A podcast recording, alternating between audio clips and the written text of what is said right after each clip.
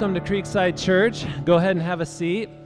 Um, you know, pride comes before the fall, so I have to uh, give congratulations to Iowa after the game yesterday. It's the opportunity to, to put Romans 12 15 into practice. Rejoice with those who rejoice, weep with those who weep. Uh, so, a few uh, quick announcements uh, for today. Uh, the offering will come by in, in a couple minutes, but before that, there are small group signups out in the foyer.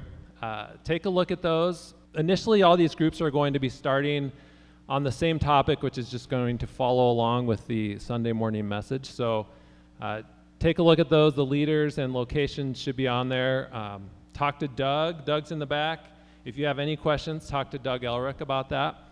The table will stay up throughout the potluck. And so, speaking of which, immediately after the service, uh, there will be lunch provided. Don't worry about whether you brought anything or not. There's plenty of food for everyone. Pulled pork sandwiches. Uh, it's going to be delicious and just a great chance to hang out, fellowship together, uh, get to know Steve a little better as we welcome him here. And so uh, we'd love to have you stay if you can. Um, let's just uh, let's pray. Father, we thank you. Uh, you have given us so much. You've given us uh, eternal life through Jesus Christ our Lord. And Lord, may you lift our eyes to him. May he be our hope and our reason for life.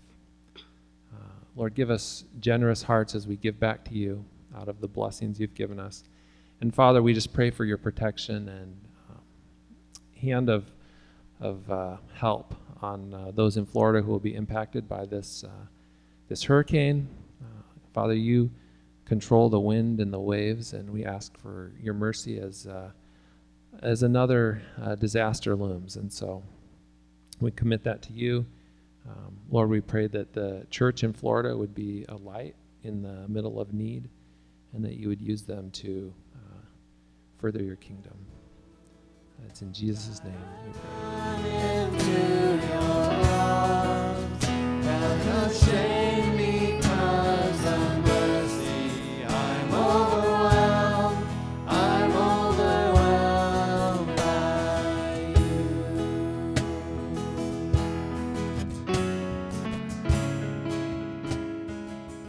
Wonder if that's really true for us this morning. That, uh, we worship Him alone, and we bring all of who we are uh, to bow at His feet and to honor Him. I just want to extend a special welcome to you if you're here as a guest at Creekside and this is your first time. Uh, there is in the seat in front of you and the bottom, there's a rack there, some stuff under there, there is a little card if you search around for it. If you would uh, seek it out and fill it out and just leave it on your seat as you leave, I'd sure appreciate that. Because I'm new here, so I don't even know who is new and who's not. So uh, it's just uh, going to help me, and I appreciate it. I'd invite you to pray with me as we prepare to look into the Word of God this morning. Father in heaven, my heart goes out to those who are in the path of Hurricane Irma and those who have been ravaged by the devastation. And I know uh, that you are a God. In my head, I know that you are a God. Uh, and your son Jesus said, Be still, and the storm was calmed. And I know that you're able. I'm not sure that you're willing, but I pray that you would uh, stop this storm. And I pray that you would weaken it and dissipate it. And I pray for your protection of those who are in its path. And I ask now, Father, that as we in this body look into your word, that your spirit would be at work in us, not just to inform us, but at work to transform us. We pray in Jesus' name. Amen my last official responsibility as the pastor of the church that we came from in Albert City was to officiate a, a parent baby dedication. Now, I'm not sure if you're familiar with all that, but anyhow, we bring the parents and the baby up there, and actually, we're challenging the parents to commit themselves to raise this child up in the ways of the Lord. And the body of believers in Albert City is looking forward to watching little Tate grow up to become a young man and praying that he'll grow up in the faith. And we kind of expect that of children, right? I mean, they, they grow up and they grow up all too quickly. Wednesday, this coming Wednesday, I'm going to be reminded of that, of how quickly they grow up as our baby girl turns 18. And it goes by like that. And, you know, so it, it, you think about it, it'd be really weird if you were at the grocery store and you saw a 24 year old having a tantrum because they couldn't get candy, uh, you know, at the store what we expect and what we promote and what we encourage in our children that they would grow up into maturity is oftentimes what we do not expect and what, the, what our society actually rejects in the church of Jesus Christ. That we would grow up in Jesus, that we would actually become mature in Christ. Now, I haven't been here long enough, so I can say this, but most churches have, and I'm going to call him Bill. You can, uh, we can make a female uh, counterpart to Bill and, and call her Betsy. Uh, you know, and I, so if I used your name, I'm, I'm sorry. But, and, and Bill, he came to know Christ like 40 years ago. You know, he walked down the aisle, he raised his hand at a service or something, and he professed faith in Jesus. But Bill, after 40 years, is still the same old grumpy, cantankerous, bitter, complaining guy he was when he, quote unquote, came to Jesus. That's not the Bible. That's not what the Bible talks about. That's not what the Apostle Paul spoke about when he says to the church at Ephesus uh, that we should attain, all attain to a mature man, to the measure of the stature which belongs to the fullness of Christ. God expects us to grow up in Jesus. Church doesn't usually expect. I mean, what, what do we say about Bill? We say, well, you know, that's just the way Bill is. I don't buy that. If that's just the way Bill is, then I think we need to wonder if Bill really knows Jesus.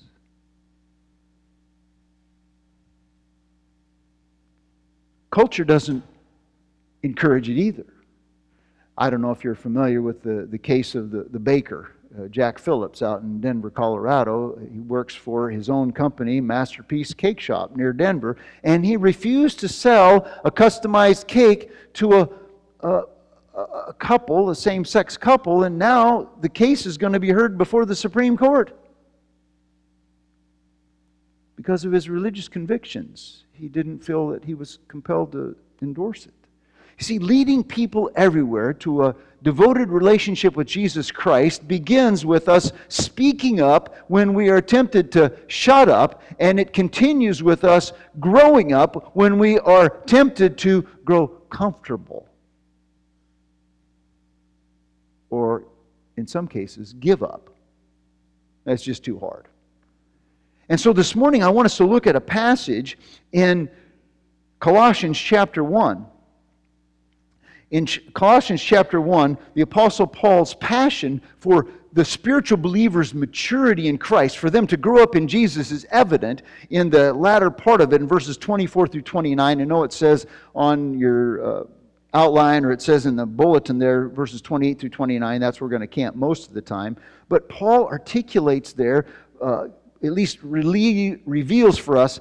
Um, in the discussion uh, three essential principles or practices that are necessary for us to grow up in Jesus. Now, I don't profess to say in the next few minutes everything that I think there is needed for us to grow up in Jesus, okay? So I'm just looking at this passage and drawing a few principles, a few practices from this passage. I'm going to read the passage. If you have your Bibles, I really would like you to join with me. If you don't, I think there's one in the pew, uh, well, the seat underneath, I don't know what you call that, in front of you, okay?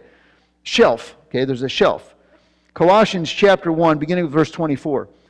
Now I rejoice in my, afflict, my sufferings for your sake, and in my flesh I do my share on behalf of his body, which is the church, and filling up that which is lacking in Christ's afflictions. Now, there, there's a whole bunch of stuff in there, but you know, think about that. Paul was filling up that which was lacking. So evidently there wasn't enough suffering going on, and he needed to fill up what was lacking in the sufferings for Jesus. But that's not what I want to get to this morning. And then verse 25 Of this church I was made a minister according to the stewardship from God bestowed on me for your benefit, that I might fully carry out the preaching of the Word of God that the mystery which has been hidden from the past ages and generations, but has now been manifest to his saints, to whom God willed to make known what is the riches of the glory of this mystery among the Gentiles, which is Christ in you, the hope of glory. And we proclaim him, admonishing every man and teaching every man with all wisdom, that we may present every man complete in Christ. And for this also I labor, striving according to his spirit or his power, which works mightily within me, Paul says. Three practices I think can be seen from this text. The first two, I think, are very directly related to it. The other one is a little bit more of a, a tangent. Uh, it's, it's kind of launched from the text. And so I hope you'll allow me the grace to do that. But first of all, there is our steady diet of God's Word. Okay? Now, I'm going to say this. If you know Jesus as your Lord and Savior, if you have walked in your faith at all for any period of time, what I'm about to say is not new. Okay? So don't expect some great new insight in the sense that there is uh, something here that I didn't already know. The point that I'm bringing is, and what I want to challenge you with, I don't care how much you know. And it doesn't matter how much I know. What really matters is what we do. Our steady diet of God's Word. Notice Paul's commitment here in verse 28 uh, or verse 25 is to present every man complete in Christ. That's, that's the end of verse, uh, verse 29. I complete every man complete. Now, what does it mean to be complete? It means grown up. Grown up in Jesus. I want you to be fully grown up in Jesus. And he says, We proclaim him and what does it mean to proclaim him? Look at verse 25. Of this church I was made a minister according to the stewardship from God bestowed on me for your benefit, that I might fully carry out the preaching of the Word of God. So the Word of God is necessary for us to become complete in Him. A child grows physically following their birth. A child of God doesn't grow until they become a child of God. But once you become, after our spiritual birth, then we're supposed to grow up in Jesus. That's, I think, what we can draw from this. And so it begins with the mystery. And that's the mystery. We talked about a little bit in the first service, the remembrance service. The mystery is that God would take the Jews and the Gentiles and provide both of them a way for them to be reconciled to God. If you have your Bibles open to Colossians 1, you can turn over or back to Colossians chapter 1, verse 21 and 22, where, uh, or you can read it on, I think, do I have it on the screen? Do I have a slide of that? Maybe not. Okay. Colossians 1, 21 and 22. And although you were formerly alienated and hostile in mind and engaged in evil deeds,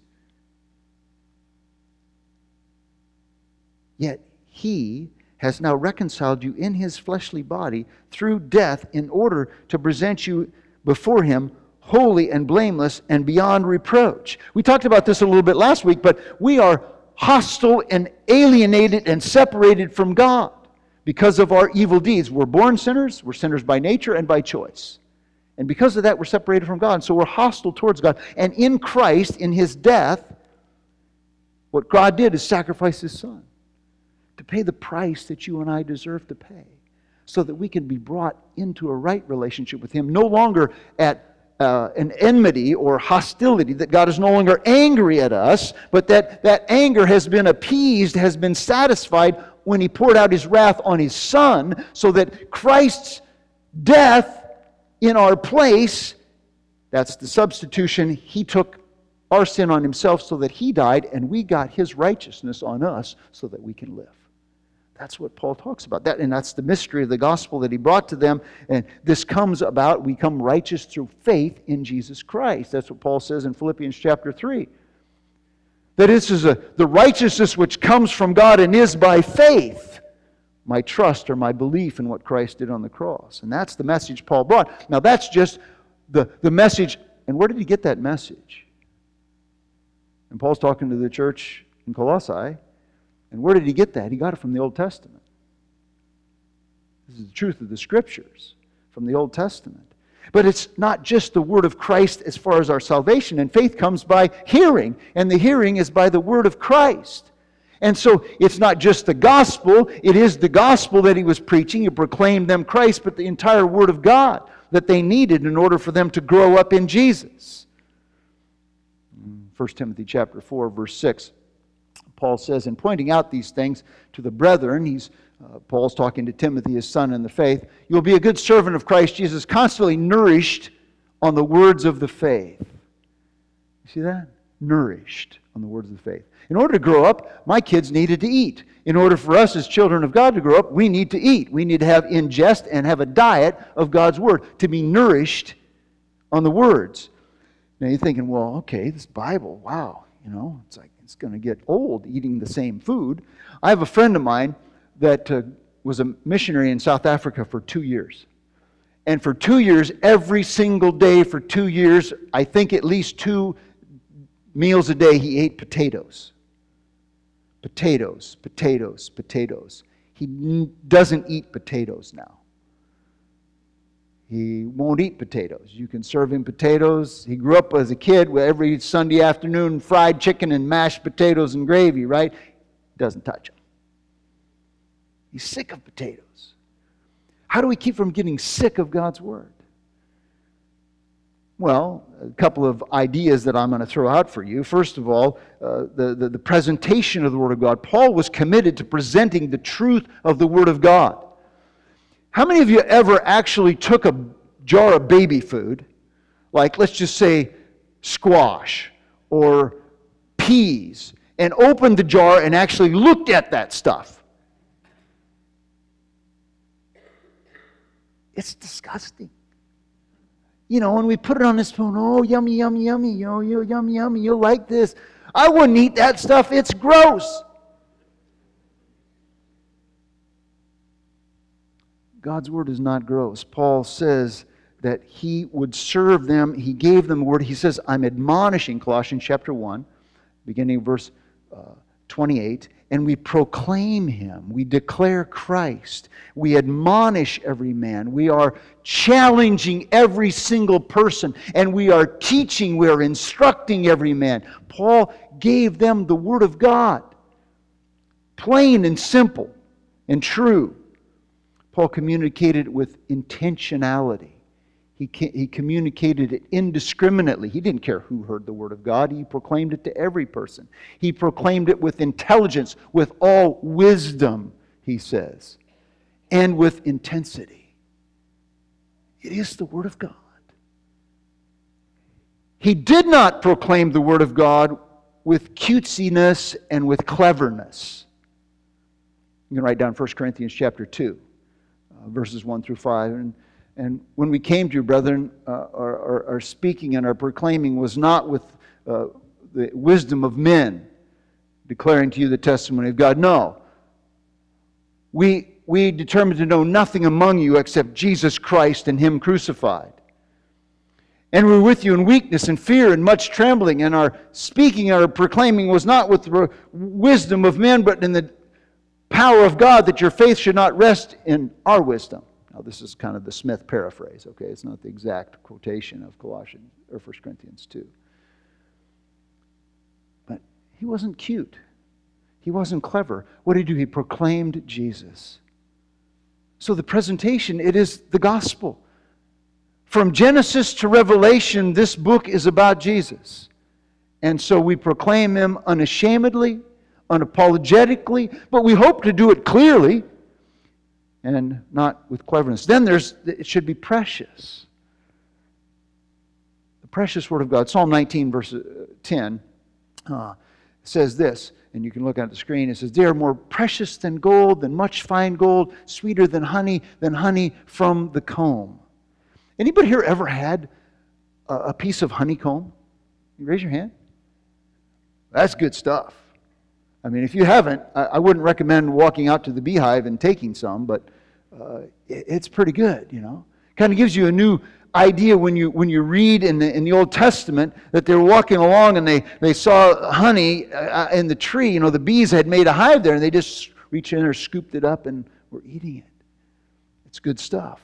Well, the conclusion in Psalm 19:10 is based on the numerous positive and ongoing effects of God's word that are articulated in verses 7 through 9 in Psalm 19. The word of the Lord is useful for restoring the soul, restoring the struggling person. It makes wise the simple. It enlightens the eyes, it rejoices the heart, endures forever. Those are the results of the Word of God in the person of God. I don't know about you. When I struggle, I, I need to be restored. In my sorrow, I, I long for joy. In my ignorance, I really need wisdom. And the scripture says that God's word gives us all that stuff. It provides for us. It's precious. That's why it's more precious than gold, like much fine gold, sweeter than honey, and honey from the comb. By it is your servant informed. In keeping it, there is great reward. It's the word of God. And so we need to accept it for what it is. In 1 Thessalonians chapter 2 verse 13 Paul commended the church at Thessalonica because they received the word of God for what it was, not as the word of men but as the word of God. I wonder, you know, as we come on Sunday morning and we hear the gospel preached, as we spend time in the word reading it, as we go to small group, do we see it for what it really is? So our dad wrote us a letter and He wants us to read it. It's His Word to us, it's precious. And so I think about, you know, if we're going to grow, we need to eat. How many meals did you skip last week?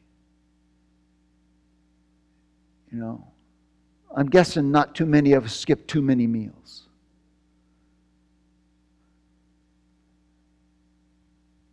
How consistently are we spending time with God and His Word?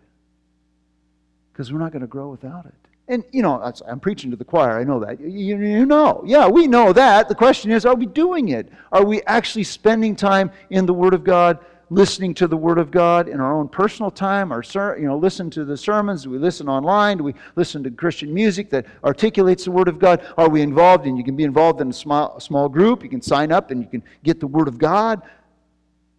Secondly, uh, we need to have diet, but there needs to be some exercise as well. In Colossians 1 28 and 29, uh, Paul talks about what he did with what he had learned. I think it was Howard Hendricks, who used to be the professor, uh, seminary professor at Dallas Theological Seminary, who said that uh, pregnancy uh, without delivery, uh, you know, uh, is, is he says information without application is like pregnancy without delivery. There's no point to it. Information without application is like pregnancy without delivery. No point. And my fear in the church of Jesus Christ is that we get so intellectually academic and informed that we forget to do what God calls us to do. And we need to, st- our, our spiritual growth requires diet and exercise. You see, when the Word of God does its work in us, then God does His work through us. It's just the way it works. So there's no bill.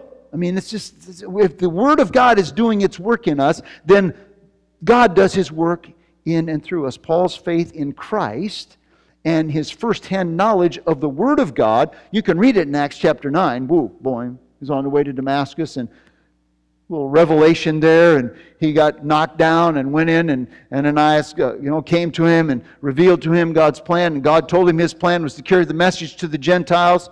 Well, see, the Word of God got a hold of Paul. And when God got a hold of Paul, the Word of God got a hold of Paul, what did Paul do?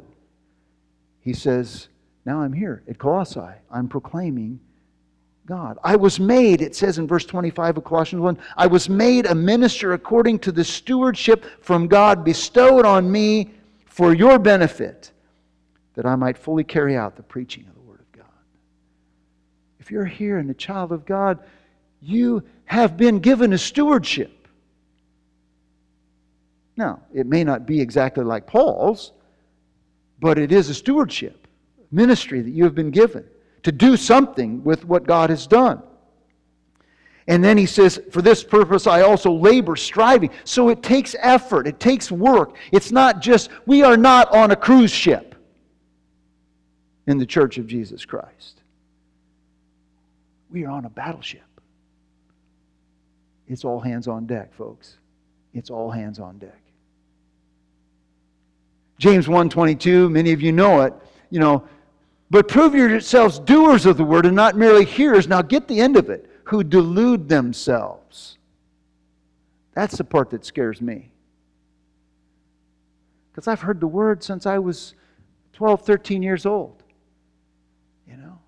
Actually, I heard it before that, but I didn't really hear it because my eyes were blinded and my heart was cold. But when I came to it, when God got a hold of my life and, uh, and I became a believer, then the Word of God meant something to me. But I've been hearing it. And the question is if we hear and we do not do, allow me to use improper English, then we are not are. You know.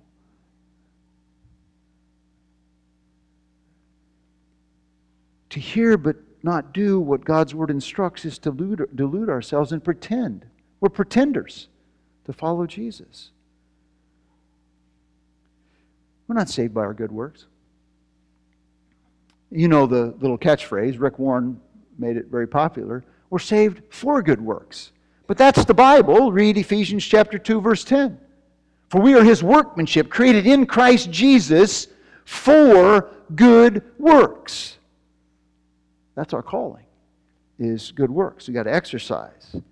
Now, James chapter 2, verses 14 and, and, and 17, I'm not going to read them there, but basically he says, if you don't have any works, you don't have any faith. This was the right, right straw epistle that Luther struggled over. He didn't know if it actually was to be in the Bible because it almost seemed contradictory to Paul's teachings in Romans that we're saved by grace through, through faith. And then James comes along and says, if you don't have any faith, you don't have any works, your faith is the fruit, or your, your faith produces fruit, which is our works.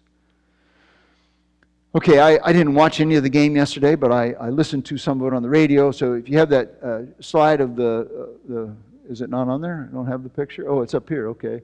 Yeah, okay. So just because you wore cyclone colors or Hawkeye colors doesn't make you a fan.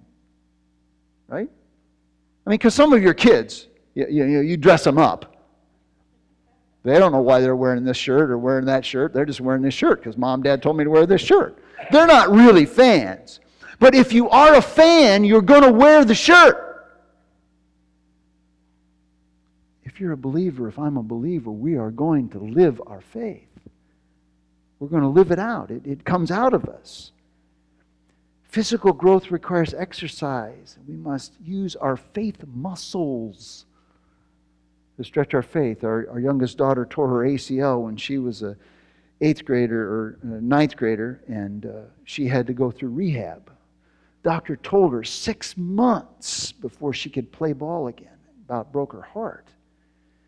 She was bound and determined she was going to shorten that time frame. Of course, the doctor just gave her the big, biggest, worst case scenario to keep her from being. She worked hard in rehab to strengthen her muscles so she could be back and playing in four months. We need to strengthen our, our, our faith muscles. Every act of obedience is kind of a step of faith. It's faith with feet on it. Okay, that's what I call faith is active faith. It, it, it has feet, it does stuff. So when you and I take time to pray, we are actually trusting God that He will take care of what we are taking time out to pray for. He'll take care of the other stuff that's so busy we have to get done. No, as Luther says, I'm too busy not to pray. too busy not to pray. Because who's going to do the work anyway? Me? Oh, yeah. Yeah, we say no. I mean, you're in church. No, no, it's not me. It's not me. But when you leave this place, it's going to be you. Maybe more often than not. It's going to be me. So I come to Creekside Church, and I was like, what am I going to do? I'm supposed to pastor this church. I don't know these people. So I got to get busy. I got to get working. I got to go real hard. Yeah, Paul was laboring and striving. He's not against hard work. Who does the work? If we don't take time to pray, then we deny that God is the one who's in control and in charge. So prayer is a step of faith. Giving is a step of faith. Oh, I'm going to give this, this money that God provided. Do I really believe that God provided it, or do I believe that I did it? You know? And then if I did it, then I didn't. Should I give any of it to God? Because, you know, after all, it's my money.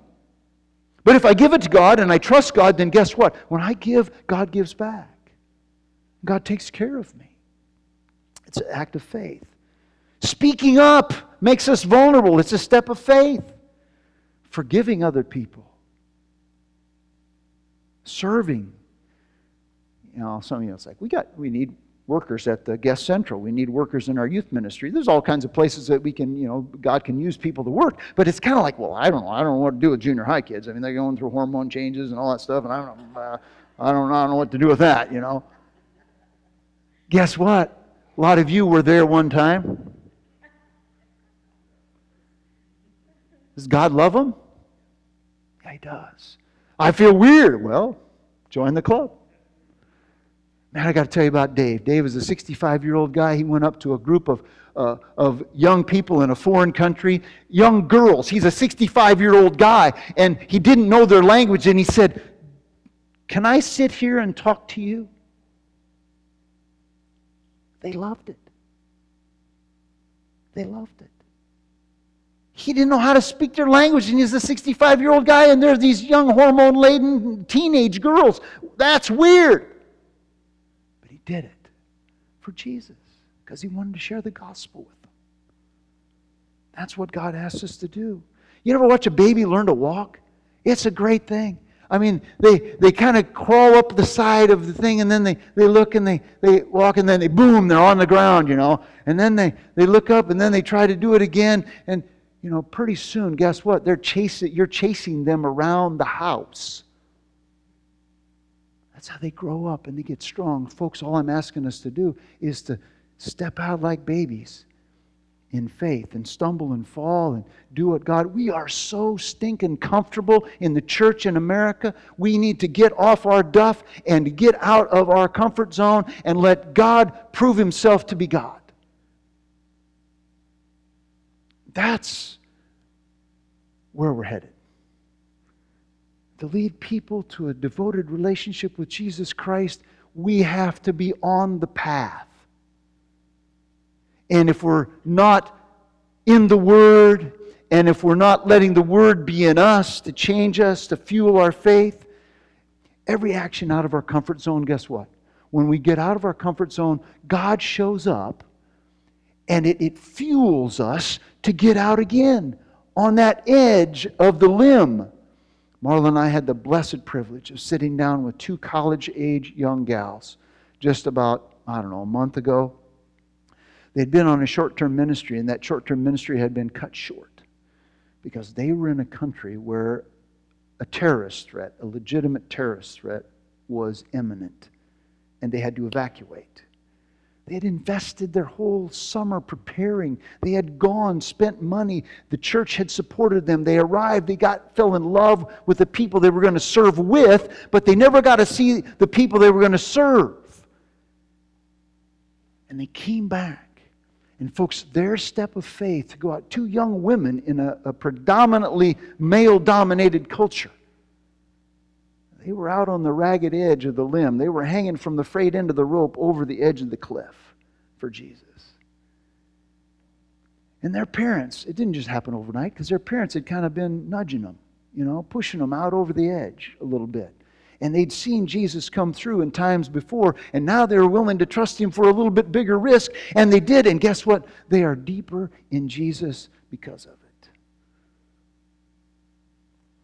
He who has my commandments and keeps them, he it is that loves me. And he that loves me will be loved of my Father, and I will love him and reveal myself to him. That's getting to know Jesus. Get out there on the edge of the cliff. So we have to do it. Where from here requires that we're going to have to get out of our zone. You're going to to speak up for Jesus. Speak up to defend the unborn in your health class. Refuse to compromise at your employment position, even if it costs you your job, because you're not going to cheat for the company. It's going to cause us to step across the street and invest in our lives of our neighbors, and friends, and kids. You know, I, I asked Mike and Amy if I could use their name, and I'm going to use their name this morning because Mike and Amy's little baby steps of obedience in reaching out to their neighbor kids has caused them to see Jesus meet their needs in ways that they never knew, and now it's causing them to be stretched further than they ever thought they'd have to go. Mike did a wedding last Saturday night here in the church, one of those kids.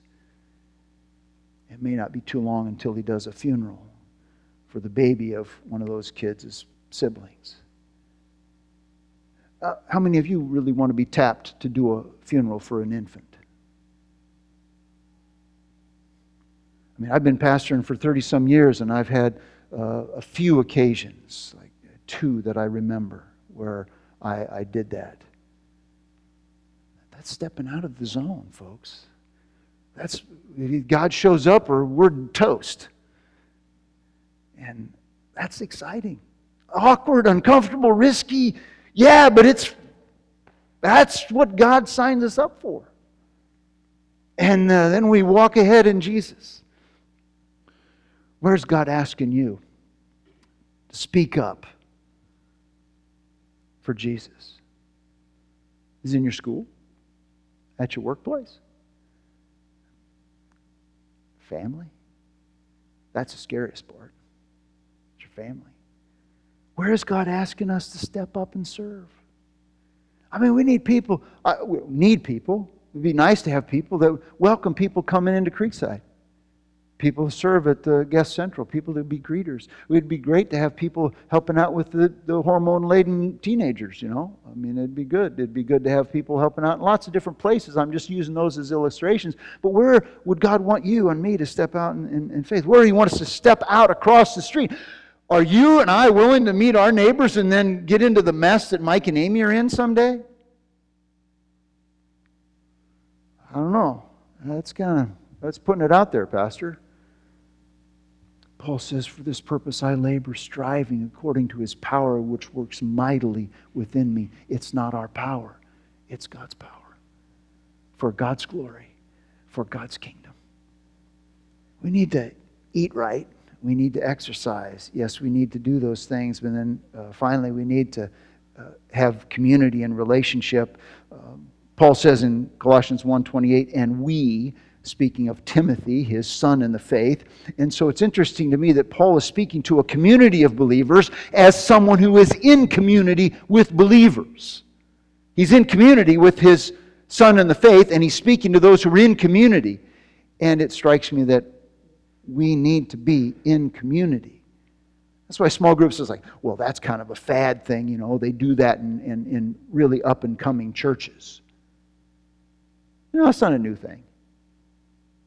Uh, read Acts, the book of Acts. They met together from house to house and in the temple courts. You know, well, in the house to house. What's that about? They had a house and they met. So that's what God's calling us to do, is to get in community. And when I you get in community, I mean you study the Bible together, you pray together, you share together, you get do life together, and you understand people's struggles, and it's messy and it's hard and it's not easy and it gets awkward. But isn't God big enough for all that? And I'm not talking, and we do community. We do community, you know, after this, we're going to do community. But you know, when we do community, do we just get up and talk to people and say, well, how you doing? How's work? Yeah, good. Well, it was, a, rough game yesterday if you're Cyclone fan. It's a great game if you're a Hawkeye fan. Well, it's, it's a, you know, or do we say, you know, how can I pray for you? I mean, has God taught you anything uh, in the Word lately?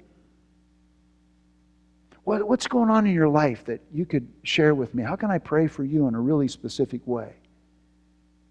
Because every one of us comes in here with this facade that everything's wonderful and great, and that's not true for any of us.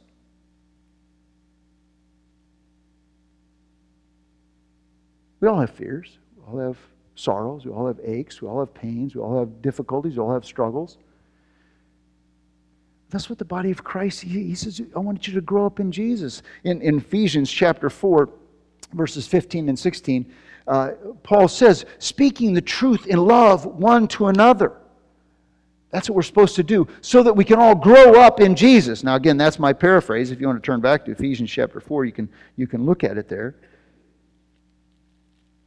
He says, but speaking the truth in love, we are to grow up in all aspects into Him who is the head. Who we speak the truth to? Each other in the body of Christ. And then he says, From whom the whole body being fitted and held together by that which every joint supplies. So that means I need you. And you need me. Every joint supplies according to the proper working of each individual part. Paul recognizes the individual differences, but not isolation. He recognizes the uniqueness, but not separateness of people in the body of Christ. I like Eugene Peterson. He says, Every tendency to privacy and individualism distorts and falsifies the gospel. Privacy and individualism Hebrews chapter 10 is, is kind of like the, the passage, you know, that talks about not keeping it to yourself. Do not forsake the assembling of yourselves together as the manner of some is. But gather and stimulate one another to love and good deeds. Right? So, how are we stimulating each other to love and good deeds? How are we encouraging each other? How are we ministering to each other?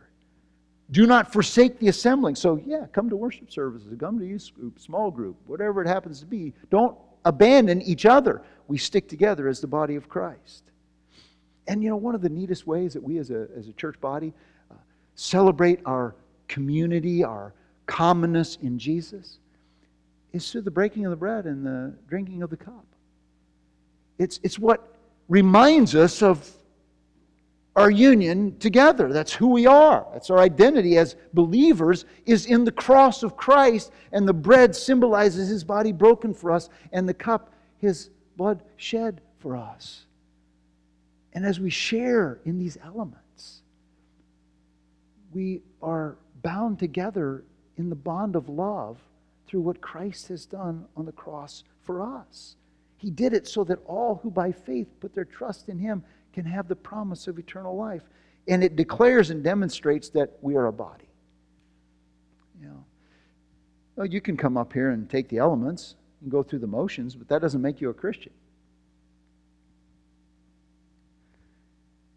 But if you're a Christian, coming up here and taking the elements reminds you of who you are in Jesus, what He's done for you, and now the commonality that we have in Christ. It's the Lord's table. If you're here this morning and you're trusting in Jesus Christ as Lord and Savior, you're welcome to partake. But I'd invite you while the, uh, our praise team is playing and singing that you just examine your heart. Get your heart right with God. To get it right with Him. Paul says in 1 Corinthians 11, be careful. Don't eat and drink this bread in an unworthy manner. Just get your heart right. Then when you come up, you take the bread and cup and take it, and then you go back. Every believer is welcome, but nobody's compelled. Okay?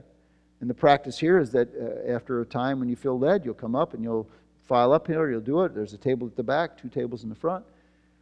If you're not a believer here this morning, um, I just think it's kind of cool that you can sit back and look and say, well, hey, what is it that, you know, he's been talking about the spending time in the Word and exercising your faith and spending time in community. Why would they do that? Because of who we are in Christ, because what Christ has done for us. It's His love for us that compels us to do what He's called us to do. And so that's the, that's the Word that we have. And so I'm going to I'm gonna sit down and uh, I'm going to ask the um, praise team to come up and they're going to play one of the elders to break the bread, and you just examine your hearts. And as you feel led, then you start making your way up here and celebrate communion. I'll close this in a few minutes. Father, we thank you for Jesus. We thank you for his costly obedience on our behalf. Father, may you uh, reveal our own hearts to ourselves. May we not be deceived. May we see where uh, we need you. We need your grace and your mercy. And may you empower us to be obedient to you, to the calling that you have left us with, to take up our cross daily and to follow you. It's in Jesus' name we pray.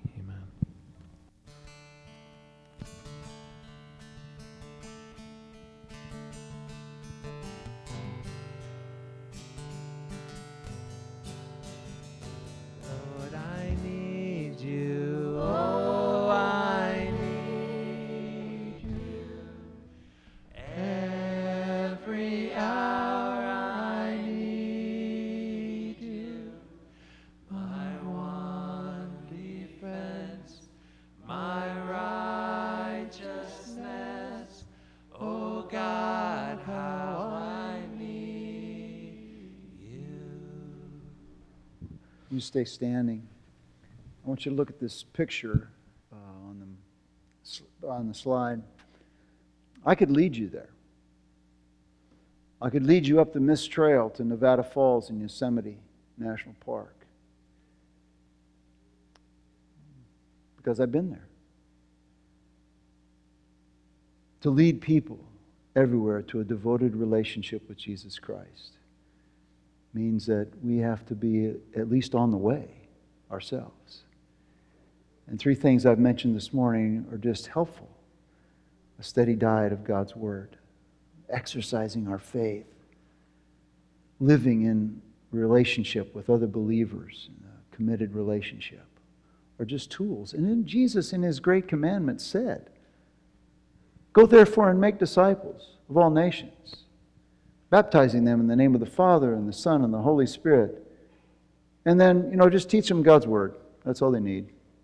No, he says, teaching them to observe all things, whatever I've commanded you. We need him every hour to teach us to observe all that he has commanded us. And isn't it great? It's not just like, okay, go out there and suck it up and work hard now for Jesus. He goes with us and graciously walks alongside us to enable us to do his work. Let's pray. Father, by your grace, we need your help. We want to spend time in your word, and yet the enemy drags us away. We want to step out in faith, but Lord, it's hard sometimes. We want to live and be open and honest in relationship, but oh, that's tough.